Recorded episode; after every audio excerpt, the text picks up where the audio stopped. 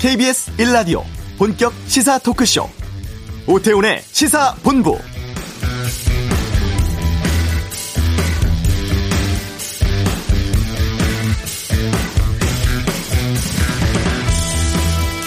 국회 여야 교섭단체 대표 연설이 어제 끝났습니다. 코로나19 확진자가 나와서 국회가 폐쇄되기도 하는 등 어렵게 이루어진 자리였던 만큼 최근 현안에 대한 여야의 생각 또 계획 등을 살펴볼 수 있었는데요.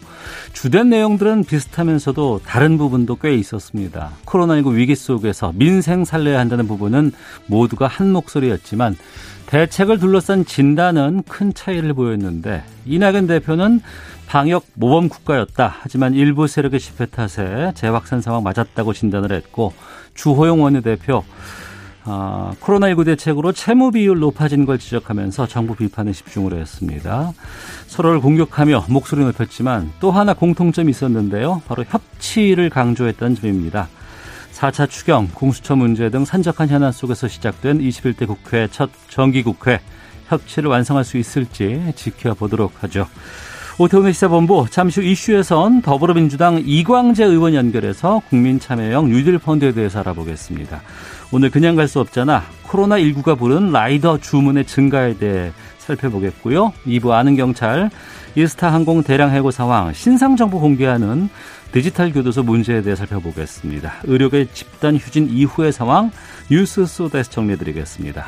오태훈의 시사본부 지금 시작합니다.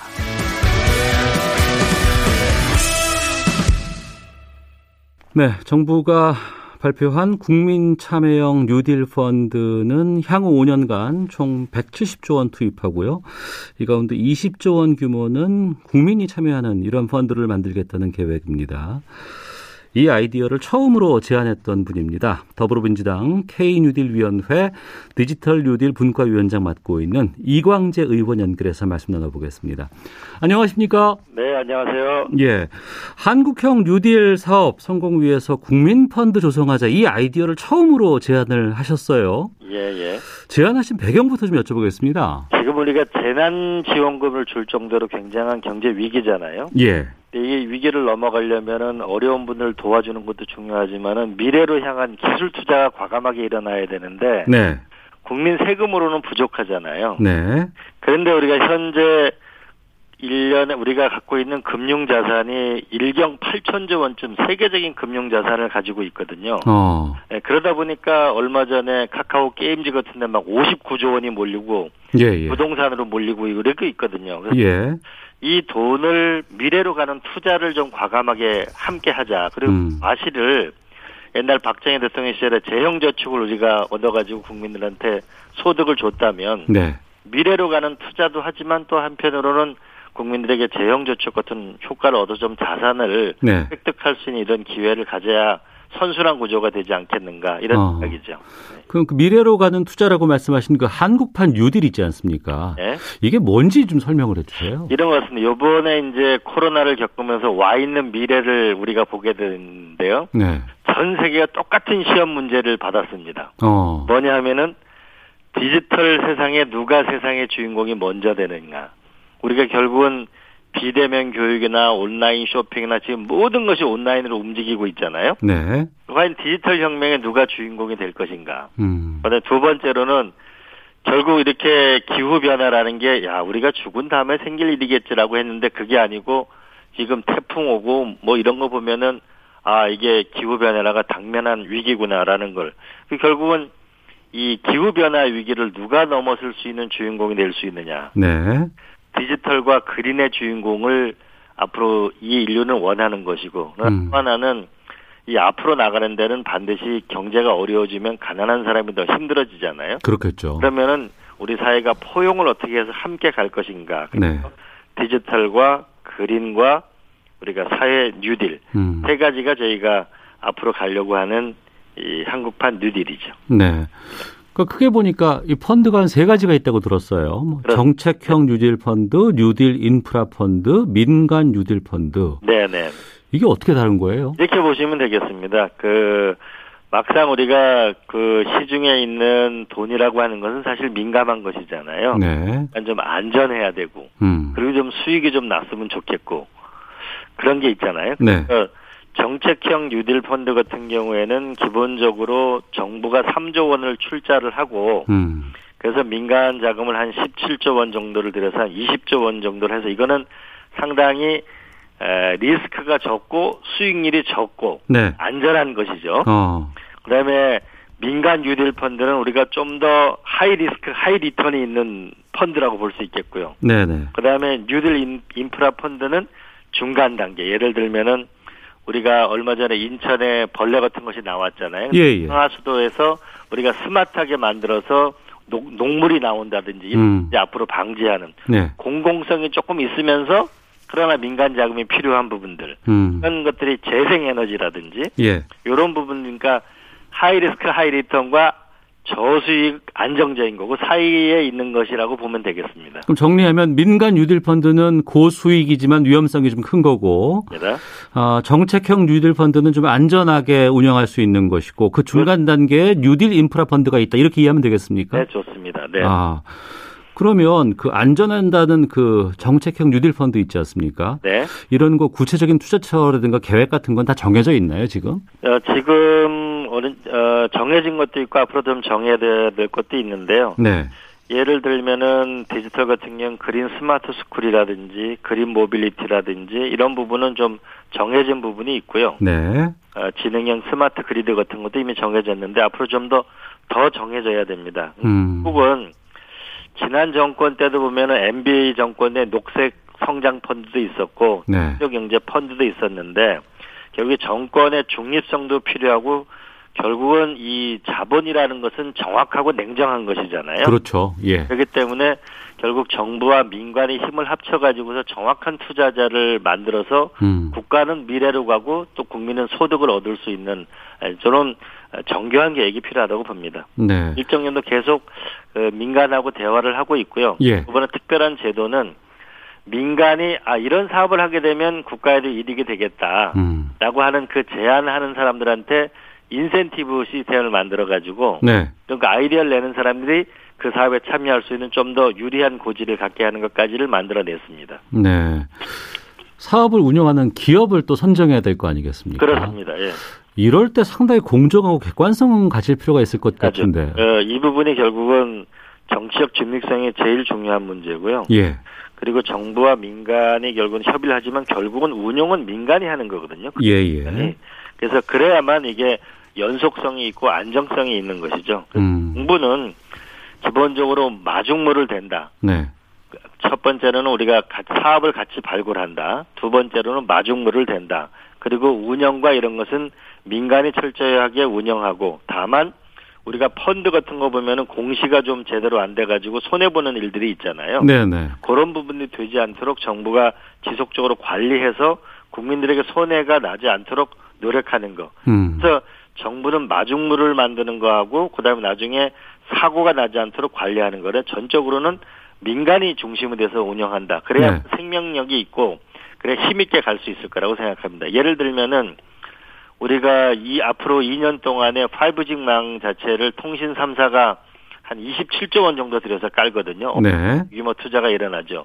그런 건 전적으로 민간이 주도해서 할 수밖에 없는 것이고, 어.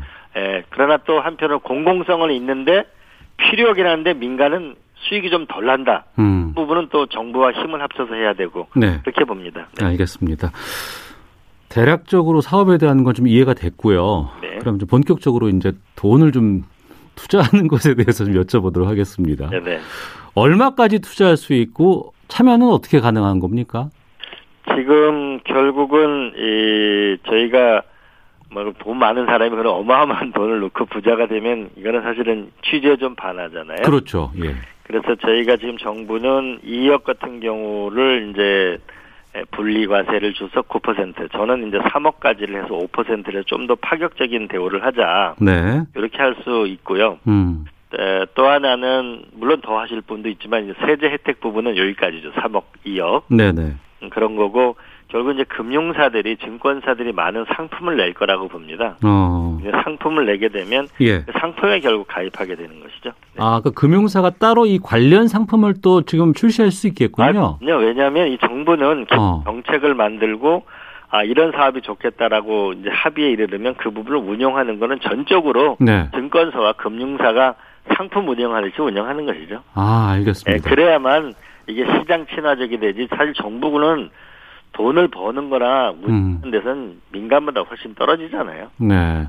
그리고 이제 세제 혜택 말씀해 주셨는데요. 네. 그 투자에 대한 세부담 줄이는 조세 특례 제한법 개정안 발의하셨더라고요. 이것도 좀 소개해 주시죠. 어, 이제 민간의 결국은 하나는 투자를 유인하려면은 하나는 이게 자본시장법상 네. 세금을 보장한다. 이런 건 불법입니다. 예? 음.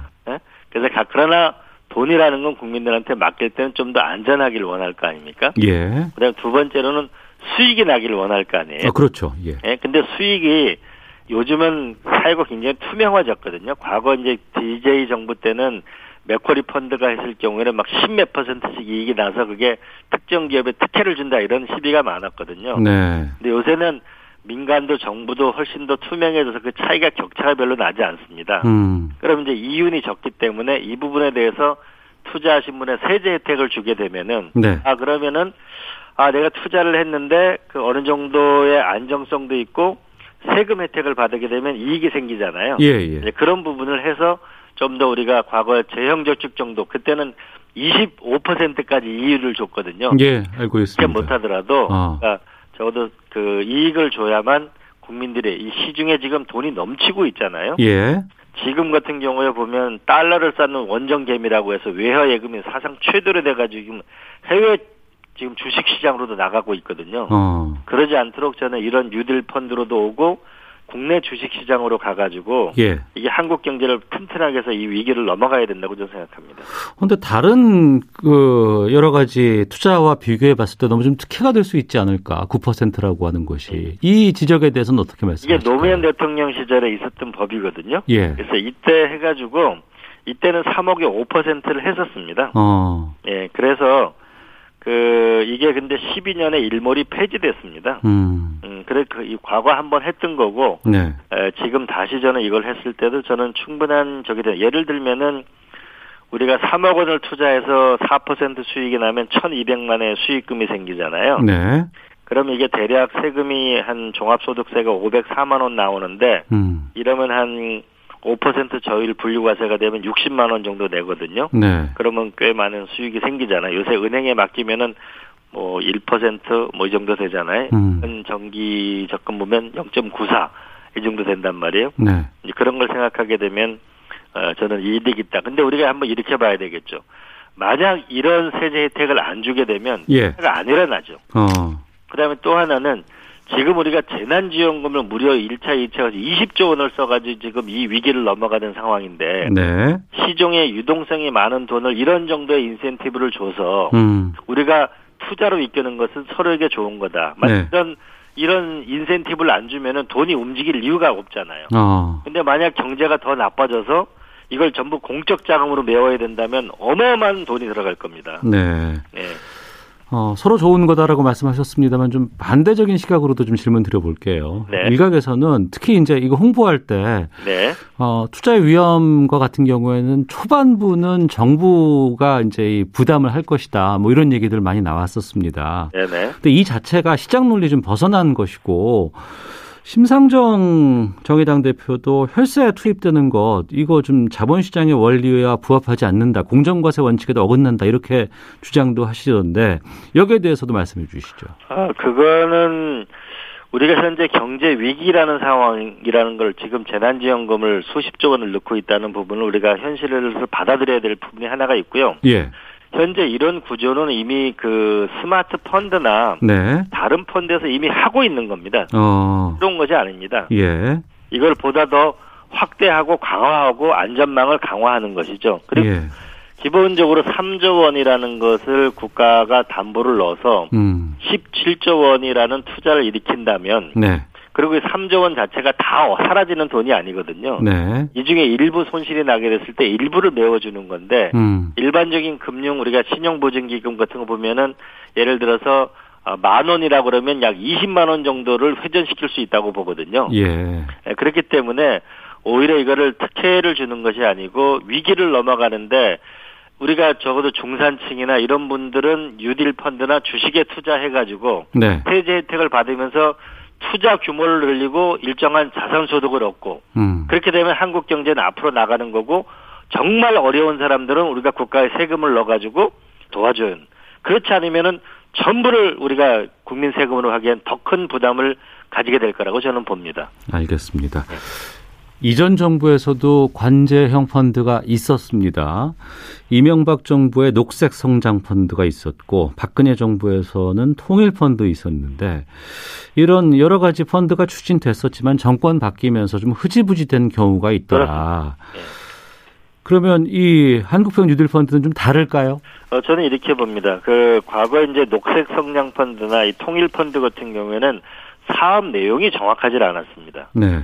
음, 지금 이 경우에는 사업 내용인 그린 스마트 스쿨 같은 경우에는 학교를 특정해가지고 어. 아이들의 컴퓨터를 바꿔준다든지 그다음에 지분 같은 걸 개량해서 그린화한다든지 사업을 특정하는 거죠. 네. 데이터 센터를 짓는다든지 그러니까 한꺼번에 모든 뭐 수백 조가 되는 게 아니고 뭐 1,500억 우리가 서울시 지하철 9호선이 국민 펀드를 했었거든요. 네. 예, 그렇듯이 사업을 특정화해 가지고 될 만한 사업을 충분히 연구해서 특정화해 가지고 하나하나 출범하는 거기 때문에 과거에 그냥 선언적인 의미의 펀드와는 근본적으로 다르다라고 음. 볼 수 있겠고요. 네. 그러니까 두 번째로는 저희가 9월 중에 이와 필요한 법률을 사실 법이 없이 무엇을 한다는 것은 그거는 사상 누각에 불과하거든요. 네. 법과 제도를 이것이 안정적으로 운영될 수 있도록 저런 법을 통과시키려고 합니다. 음. 이 준비를 하고 있습니다. 이 급법안에는 어떤 것들이 그러면 포함될까요? 그러면 이제 뭐 조세 제한이라든지 그다음 민간 투자를 했을 경우에 인센티브를 무엇을 준다든지 어. 조세 특례 제한법이라든지 예. 음, 몇 가지 예, 법률적인 부분을 풀어야만 예. 예, 그래야만 더 투자가 안정적으로 이루어지겠죠. 예. 그런 그 법률적인 것들도 좀 보완이 되고 좀 이 한국판 뉴딜 펀드가 이전에 정부 주도의 펀드와 좀 다른 좀 성공적으로 운영되기 위해서는 어떤 것들이 더 필요하다고 보세요? 제일 필요한 거는 결국은 어떤 것이 정확한 사업이 될 거냐. 예. 근데 일 없고 민간이 볼 때 아, 이게 수익도 나겠다 음. 하는 부분을 정확한 사업을 찾아내는 게 제일 중요하다고 봅니다. 네. 그래야만 에, 서로에게 뭐냐면 이익이 있는 거죠. 윈윈하는 거죠. 음. 이 과정은 우리가 조그만 사업을 하더라도 많은 검토를 하지 않습니까? 네. 그래서 과거 김대중 대통령 시절에도 전 부처가 전 증권사와 금융기관하고 전체적인 그 계속적인 TF팀을 만들어서 사업을 발굴했거든요. 예. 에, 이번 지금도 에, 전 부처가 저는 금융기관하고 지속적인 상의를 하고 있고 우리가 지금 현재 약간 좋은 점은 우리나라 대기업들이 약 100명에서 150명 정도가 디지털과 그린으로 가는 TF팀을 만들고 있습니다. 네. 금융사도 다 만들고 있습니다. 우리 음. 근자에 보게 되면 카카오 게임즈라든지 우리가 테슬라라든지 그다음에 그 LG 화학 같은 거 보면은 바이오 헬스라든지 천문학적으로 세계적인 주식 시장이 이미 옮겨가고 있잖아요. 네. 상품의 시대에서 뉴 테크놀로지로 디지털로 그린으로 확 옮겨가고 있는 건 틀림없잖아요. 어. 그런 흐름이 있기 때문에 네. 이건 시장의 흐름과 일치한다는 거죠. 예. 예, 그렇기 때문에 미래가 있는 것이고 저는 요번에 아까 똑같은 전 세계가 시험 문제지를 받았다. 네. 디지털의 선도 국가가 누구냐? 과거 김대중 대통령 시절에서는 IT 테스트 베드 국가가 돼야 되겠다는 전략을 세웠거든요. 네. 그래서 그때 대대적인 통신망을 깔고 IT 버블이라는 욕을 들을 정도로 밀어다 붙여가지고 결국은 IMF를 넘어섰는데 음. 당시도 돈이 없었어요. 네. 그러니까 돈을 어떻게 마련했냐면은 주파수를 팔고 공기업을 민영화를 해서 판 돈을 가지고 투자를 했습니다. 예. 그리고 국가가 갖고 있는 세금은 160조 원을 우리가 그 적어도 망해가는 음. 또는 커진 기업의 공적 자금을 160조를 넣은 거죠. 네네. 그러니까 저는 당시와 같은 비슷한 스킴인데요. 네. 우리가 현재 갖고 있는 유동성 많은 유동성 자금을 음. 우리가 과거에는 IT 테스트 배드 국가가 됐다면 이제는 5G망을 가장 빠른 속도로 전 세계에 빨리 깔아서 우리가 디지털 테스트 배드 국가를 넘어서 선도 국가로 가자. 네. 이제는 우리가 시장에 있는 충분한 우리가 몇 천조 원 되는 천조 원이 넘는 유동성을 일로 끌어들여서 투자를 하고 그분들에게 이익을 주는 구조를 만들면 저는 훨씬 더 디지털 선도 국가로 나아갈 수 있다. 네. 김대중 대통령 때의 경험을 보면은 우리가 그런 것을 역사적 교훈을 가지면 더 앞으로 확실하게 나갈 수 있는 거 아닌가 저는 그렇게 생각합니다. 예. 그럼 구체적으로 언제쯤까지 돈 모으면 돼요? 에, 지금 이제 에, 속속 출시가 되는데 아마 예.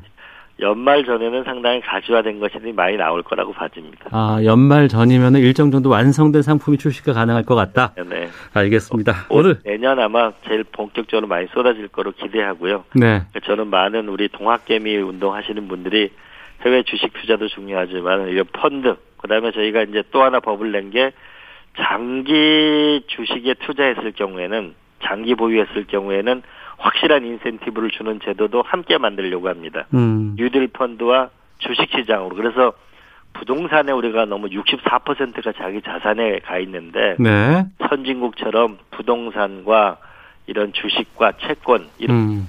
안정적인 포트폴리오를 가지고 좀 더 우리가 인생을 너무 어, 위험하지 않게 좀 더 국민들이 좀 더 안심하게 살아갈 수 있는 그런 세상이 왔으면 좋겠습니다. 알겠습니다. 오늘 말씀 여기까지 듣겠습니다. 고맙습니다. 네, 감사합니다.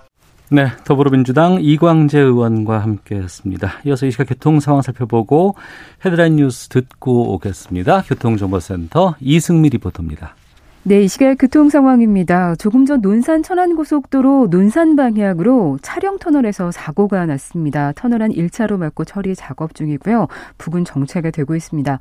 서양 고속도로 서울 방향은 서서울 요금소 광장부에서 화물차 화재 사고를 처리하고 있습니다.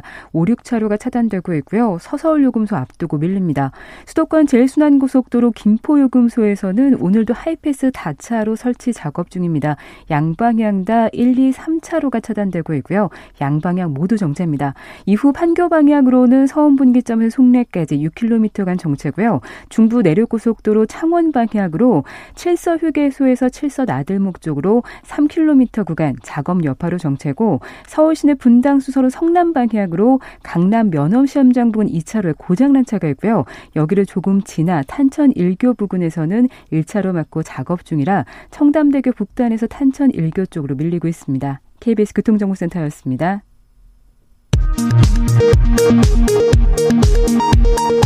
국내 코로나19 신규 확진자가 어제 156명으로 집계됐습니다. 지역 발생 144명인데 대부분 수도권에 집중됐고 제주와 강원, 경북을 제외한 전국 14개 시도에서 확진자가 나왔습니다. 정부가 코로나19 확산세가 확실하게 꺾였다며 앞으로 5일 남은 수도권 내 강화된 사회적 거리두기 2.5단계 조치가 제대로 지켜진다면 더 이상의 추가적인 연장은 필요 없을 것이라고 밝혔습니다.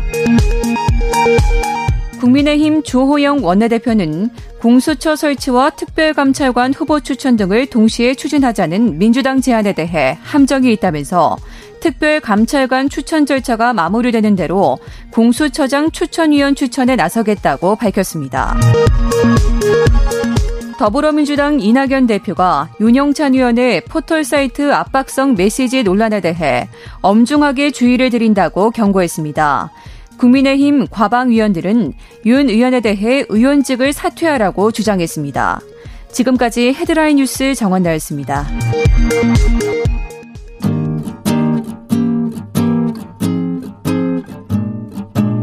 KBS 1라디오 오태훈의 시사본부 여러분의 참여로 더욱 풍성해집니다.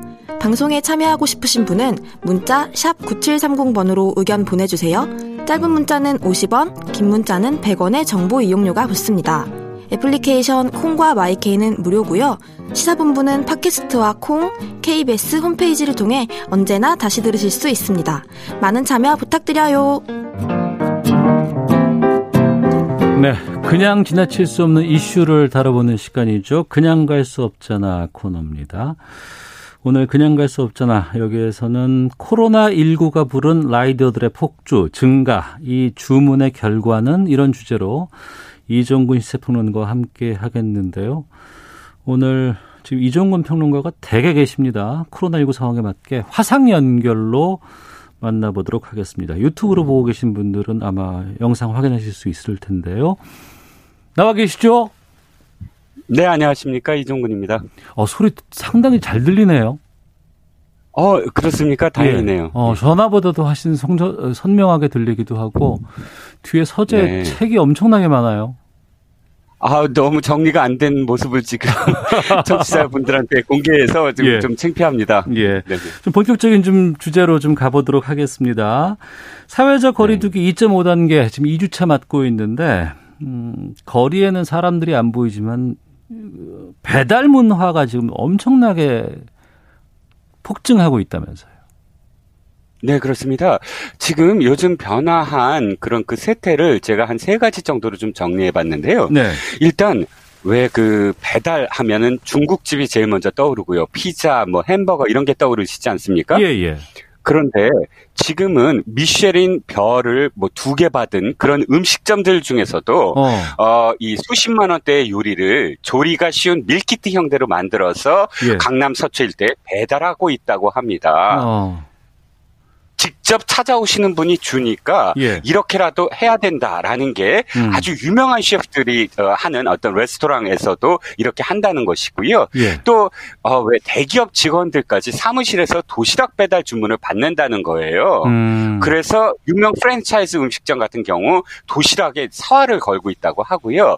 뭐 소형 어떤 점포는 뭐 아내, 딸, 아들을 동원해서 자전거를 다 구입을 해갖고 자전거 배달에 나서고 있는 등 모든 뭐 대형 음식점이든 자그마한 음식점이든 모두 배달에 사활을 걸고 있다는 것이고요. 예. 또 한 가지 제가 말씀드리고 싶은 건 국내 고용 톱5 그러면 다 대기업들이잖아요. 그렇죠. 1등은 삼성전자입니다. 2등은 현대차, 3등은 LG전자인데요. 4등이 어딘지 아세요? 어디예요? 쿠팡입니다. 아, 그래요. 즉 배달업체가 고용을 이렇게 많이 하고 있다라는 그런 기록이 나와 있고요. 어. 마지막으로 어, 키워드를 하나 빅데이터 키워드를 소개시켜드리면 네. 어, 키워드 중에 회식이나 외식 뭐 이런 키워드들은 약 한 25% 어, 줄어들었고요. 음. 배달이나 테이크아웃 같은 검색어는 약 한 30% 이상 올랐다는 겁니다. 네. 몇 개 키워드를 어, 통해서도 이 문화가 바뀌고 있다라는 거를 지금 아실 수가 있을 것 같습니다. 배달 주문이 폭증하고 다양한 곳에서 배달이 이루어진다고 하는데 정작 배달 대란이 일어났다고 하는 건 어떤 의미예요? 일단 그 라이더라고 우리가 지금 표현하고 있죠. 그러니까 배달하시는 분들은 우리가 요즘은 라이더라고 부르는데 네. 이 라이더들 분들이 지금 체감상 50건에서 100건이 밀려 있다라고 지금 얘기하고 계세요. 너무 특히나 어, 주문이 주말엔 많아서. 폭증하고 어, 너무 주문, 주문이 이제 폭증하는 거예요. 어. 배달 건수도 역시 연일 최고치를 경신하고 있다고 합니다. 평소보다 지금 보통 두 배 이상 지금 배달하고 있다라고 여기고 계신데요. 음. 라이더들 분들은 이렇게 얘기합니다. 보통 한 2시부터 5시 사이가 이제 아무 때나 점심을 먹게 하는데 밥을 못 먹는다는 거예요. 워낙 배달이 밀려서. 네. 그리고 이제 결제액을 보면 배달앱 결제액이 1조 원을 돌파하고 있다고 합니다. 즉, 어. 지금 모든 수치에서 대란이 일어나고 있다라고 표현할 수 있을 것 같습니다. 예. 그러니까 너무 배달이 많이 밀리다 보니까 부피가 큰 뭐 피자 같은 거 배달하는 건 꺼려한다면서요. 그렇죠. 부피가 크다 보니까 어, 사실 이 배달 업체들은 한 번에 한 서너 군데를 이렇게 배달을 해야 어, 더 많은 이익이 나오지 않겠습니까? 근데 음. 피자 배달은 부피가 크고 종이 종이 포장으로 돼 있어서 짓눌려진다는 거예요. 예. 그렇기 때문에 어, 이저 블레임이 많이 들어오기 때문에 음. 어, 일부 그 배달 업체들은 어, 피자는 배달하지 않겠습니다라고 계약을 해지하고 있어서 어, 피자 어, 저 점들과의 어떤 마찰이 지금 일어나고 있을 정도로 이런 어, 그러니까 배달이 폭증하다 보니까 이런 현상이 일어나고 있는 겁니다. 네. 그러니까 일이 많아지고 배달이 느는 건 라이더 입장에선 좋을 것 같은데 그러면 수입도 많이 늘어나는가? 이게 또 중요하지 않, 않을까요? 일단 플랫폼 업체들이 밝힌 바에 따르면 배달의 민족 라이드는 지난해 평균 약 4,800만 원, 4,800만 원의 수입을 얻었고요. 음. 쿠팡 이치에 따르면 지난달 30일, 8월 30일입니다. 가장 많은 급여를 받은 쿠친, 쿠친은 이제 어, 쿠팡의 라이더를 뜻하는 어, 별칭인데요. 쿠친이 강남구 소속인데 하루에 47만 원을 벌었다고 지금 보도 자료를 냈습니다. 네. 그래서인지 요즘에 뭐 라이더들 1억 연봉 가능하다 이런 보도들 나오고 있는데 정말 그렇습니까? 정말 수입이 그 정도 나올 수 있어요? 그런데 이 기사가 나간 순간부터 라이더들이 굉장히 이제 그 불만을 표시하는 라이더분들이 많은 것 같아요. 네. 특히나 라이더들의 권익보호를 위해서 만든 아직 정식 노동단체는 아닙니다만 단체로 출범한 라이더 유니온이 네. 어, 공식적으로 기자회견을 했어요. 음. 이 쿠팡이츠가 얘기한 배달 라이더 연봉 1억 원은 상위 1%, 1%다. 네. 즉 라이더 3만 명 중에 15명의 이야기다. 음. 강남 상구 라이더의 라이더들의 특히 그 어, 15명의 수익을 갖고 연봉 1억 원이라고 하는 것은 말도 안 되고 어, 한 달 평균 한 200만 원 버는 사람들이 고작이고 또 그 중에서도 어, 이 기름값 그러니까 오토바이 기름값이라든지 뭐 상해보험이라든지 이런 걸 따지면 200만 원도 안 된 사람들이 굉장히 많다라고 라이더들은 주장하고 있습니다. 네. 요즘 직장 많이 준다고 해서 걱정이고 실업자가 는다고 해서 근데 이제 배달업계는 활성화되고 화랑세라고 하니까 또 수익도 괜찮다고 하면은 많은 분들이 이쪽으로 좀 올 것 같은데 왜 이렇게 라이더들이 부족한 겁니까? 일단 라이더분들이 부족하다고 느끼는 두 가지 이유가 있어요. 예. 하나는 쿠팡 아까 말씀드렸잖아요. 예. 우리가 고용이 지금 4위다. 쿠팡이츠가 공격적으로 지금 배달의 문화를 바꾸고 있어요. 음. 배달료를 인하하는 거예요. 그러니까 아이그 이 배달료가 그러니까 실질적으로 라이더들이 가져가는 돈이 늘어나다 보니까 네. 아, 이 라이더들이 여러 군데의 라이, 이 주문을 받는 라이더들 입장에서는 쿠팡 이츠 주문을 기다리는 거예요. 그러니까 음. 다른 그 주문을 안 받으니까 아, 이 점 식당 어, 운영하시는 분 입장에서는 어, 계속 어, 이 라이더가 모자라다라고 느낄 수밖에 없어요. 내, 내 주문이 지금 내가 받은 주문이 밀리고 있는 그런 걸 지금 받아들일 수가 없는 것이고요. 네. 두 번째는 어, 음식만 배달하는 것이 아니라 음. 편의점, 뭐 H&B 스토어 등 다른 문화까지 다른 상품들에까지 배달 서비스가 굉장히 지금 보편화되고 있다 보니까 네. 라이더 입장에서는 음식이 아닌 배달이 훨씬 더 수월한 것이죠. 음식은 식거나 쏟을 염려도 없, 쏟을 염려가 있기 때문에 음. 에, 이렇게 그 이, 이 반발이 심한데 네. 다른 배달을 기다리면서 건당 배달료가 별로 차이가 안 나니까 그러다 보니까 식단 점주 역시 계속 라이더가 부족하다고 생각될 수밖에 없는 으, 그런 현상입니다. 네, 업체에 따라서 쏠림 현상이 존재를 하고 또 비음식 배달이 좀 증가하고 있다는 게 문제인 것 같은데 이런 상황이라 그러면은 앞으로 배달 대란은 계속될 수밖에 없지 않을까 싶은데요. 네, 그렇습니다. 이 대란 문제는 어 어쨌든 코로나 19가 어 완전히 해결되기 전까지는 계속될 수밖에 없을 것 같은데요. 문제가 여러 가지가 발생을 합니다. 첫 번째는 자영업자들이 직격탄을 받아요. 배달 주문이 들어오지만 라이더가 잡히지 않으면 음. 계속 어, 이 반발이 심하고 그러다 보면 소비자들이 별점 테러 그러니까 이 이 매장은 지연 어, 그러니까 어, 굉장히 주문해도 안 안 보내줘라고 네, 네. 테러 별점을 이렇게 나쁘게 주는 것이고요. 음. 또 수수료 인상이 이제 계속 어 이 부담이 되는 어떤 상황 그리고 뭐 사고가 급증하는 상황 왜 건수를 늘리려고 안전운행이 이제 뒷전이다 보니까 네. 보통 라이더 유니온에 따르면 라이더분들 평균 3개월에 한 번씩 은 사고를 낸다고 합니다. 네. 여러 가지 문제점들이 있는데 좀 해결책 같은 건 있을까요? 일단 뭐 거리두기의 거리를 라이더분들이 메워주시는 것에서는 굉장히 감사를 아, 드리는데 그럼요. 예. 업체들이 인식이 바뀌어야 된다고 생각해요. 음. 그러니까 라이더 유니언이 주장하는 것 중에 하나가 안전 운행에 우선순위를 두어달라. 즉 안전 운행을 한 기사 어, 라이더들에 대해서 가산점을 줘야지 안전 운행을 하지 않고 배달만 늘리는 그런 그 이 라이더들을 우대하면 역시 사고는 계속 되풀이되고 사고가 되풀이되면 어 결국 그 모든 피해는 자영업자와 소비자에 돌아갈 수밖에 없다. 네. 라이더들의 휴식을 보장하면서 배달 문화를 바꿔야 된다라는 그런 인식을 함께 공유해야 될 것 같습니다. 음, 그렇군요. 사회적 거리두기 강화되면서 어, 여러 가지 우리가 생활에 어려움이 있지만 이 부분을 라이더가 해결해 주고 있는데 지금 드러난 문제점들 좀 어, 풀 수 있도록 좀 노력해 봐야 되겠습니다. 오늘 말씀 여기 듣겠습니다. 고맙습니다. 네, 감사합니다. 네, 이종근 시세평론가 화상 연결로 함께했습니다. 잠시 후 2부 아는 경찰 있는데요. 이스타 항공의 집단 해고 사태 책임 공방 또 디지털 교도소 논란 짚어보도록 하겠습니다. 이어지는 뉴스 소다 아직도 끝나지 않은 의료계 진통에 대해서 말씀 나누도록 하겠습니다. 잠시 후 2부에서 뵙겠습니다.